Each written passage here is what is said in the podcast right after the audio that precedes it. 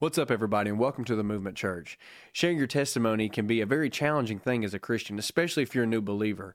So, as we observe the command that Jesus gave in Matthew 28 to go and make disciples, it can become difficult to really effectively share your testimony. We read across the Gospels that Jesus tells people to go and to tell people what they've seen and what they've heard, to go and share their testimony as a way to make more disciples.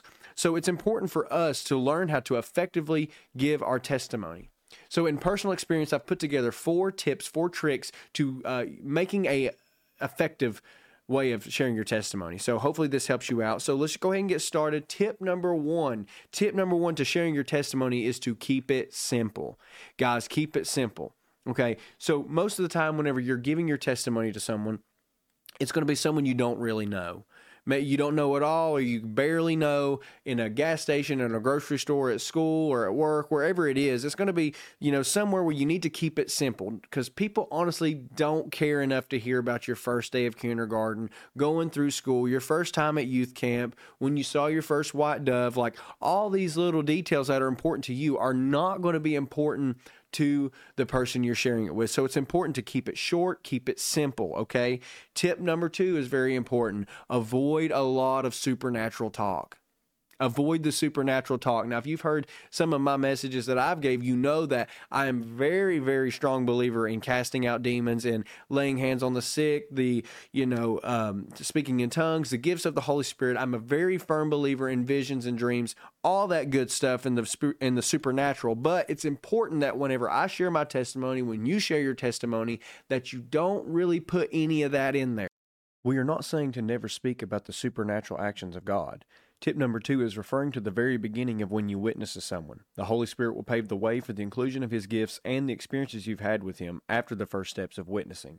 You have to remember that, you know, the scripture talks about that unbelievers don't really have the capability to understand the supernatural of God. So when you start throwing in all this stuff, it really just makes you look like you're crazy for most people. There's some people that might be into it. If the Holy Spirit leads you to put that in there, by all means, I'm not telling you not to do it. If the Spirit leads you, say what He tells you to say. But for the majority of the time, you're not going to need that supernatural stuff.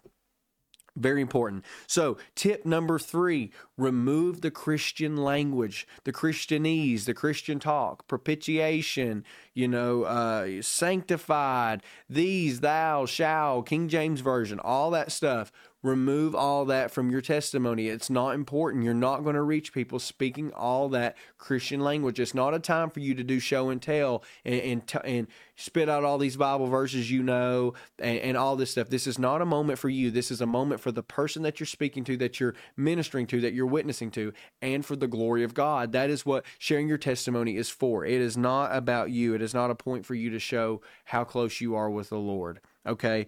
So, tip number four, which goes along with the last one, which is very important. Tip number four is the most important one to effectively show, uh, sharing your testimony, and that is to make it relatable. Make your testimony relatable. Whenever you tell it, you know, do not be so specific that it, it can only be you, that it can only be about you. Break it down, kind of kind of make it broad, okay, where it kind of covers all the areas of of what could be your life and their life, okay? Do not make it so specific that they can't really compare their life to it. Let me go ahead and give you a quick example. So I went to church as a child, but I never really understood uh, the gospel and what it meant. Later on in my older years, I went really wild. I had a, a, a, a, bad down and out moment where I went through some really, really hard times. And I came to find out that the, the void that I had in my heart, the void that I had in my life that I never understood why was there, come to find out that was placed there for Jesus. That was uh, prearranged for me to uh, have him in that void, to have him in that spot in my life. And so while everything didn't go perfect after I came to know Christ, I did seem to understand somewhat of a purpose. I had peace and comfort and joy that I never would have experienced if I hadn't met the Lord. Something quick like that, because like my down and out moment was depression, anxiety, and suicide. And the person I'm witnessing to, it may be that that, or it may be the loss of a loved one. It may be their spouse that has passed away. You know, whatever it may be, leave room for them to fill in the gap of what it is. So when you start talking about when you went through a hard time, they can think about their hard time. It's not so specific to yours that they can't relate to it. Make sure you make it relatable because ultimately, like I said, this is about God. This is about glorifying Him and this is about witnessing to them and bringing them to a point where they might be able to see their self in this walk, in this relationship with God and understand that the void they have is for placement of the Lord in their life. So, what I advise you to do is what I did here before, you know, I had these tips and these little steps. What I did was is I wrote out my testimony fully like you would tell like if you were going to tell it in detail to everybody, you know, it's going to be like 2 pages probably. Write out your write out your testimony and then go back through and read it as if you were somebody completely different. What parts stand out? What parts are important?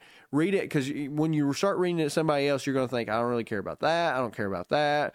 That's information I don't really need to know. I kind of relate to this sentence right here and break it down. And what's going to happen is those two pages are going to become barely a paragraph, maybe a paragraph and a little bit more at max. Okay, keep it simple, remember? So break it down, key facts, relatable uh, specifications of the story of your testimony and what you've experienced. Keep the supernatural down to a very, very low minimum. Remove the Christian language, and there you have it your own story. And you're going to tell it different every time. Paul used a method called contextualization. It's where he kind of shaped the gospel, shaped his story to fit the person he was talking to. And as you're doing this and you're uh, listening to the Holy Spirit, you're going to keep getting better and better and better at it. And God's going to keep using you and you're going to keep witnessing to people. So, to get started, how do I share my testimony? The first thing you need to do is after you've compiled your testimony through a lot of prayer, like I said, Start your day with saying, Speak, Lord, for your servant is listening. If there's anyone who you want me to witness to, if there's anyone you want me to share my testimony to,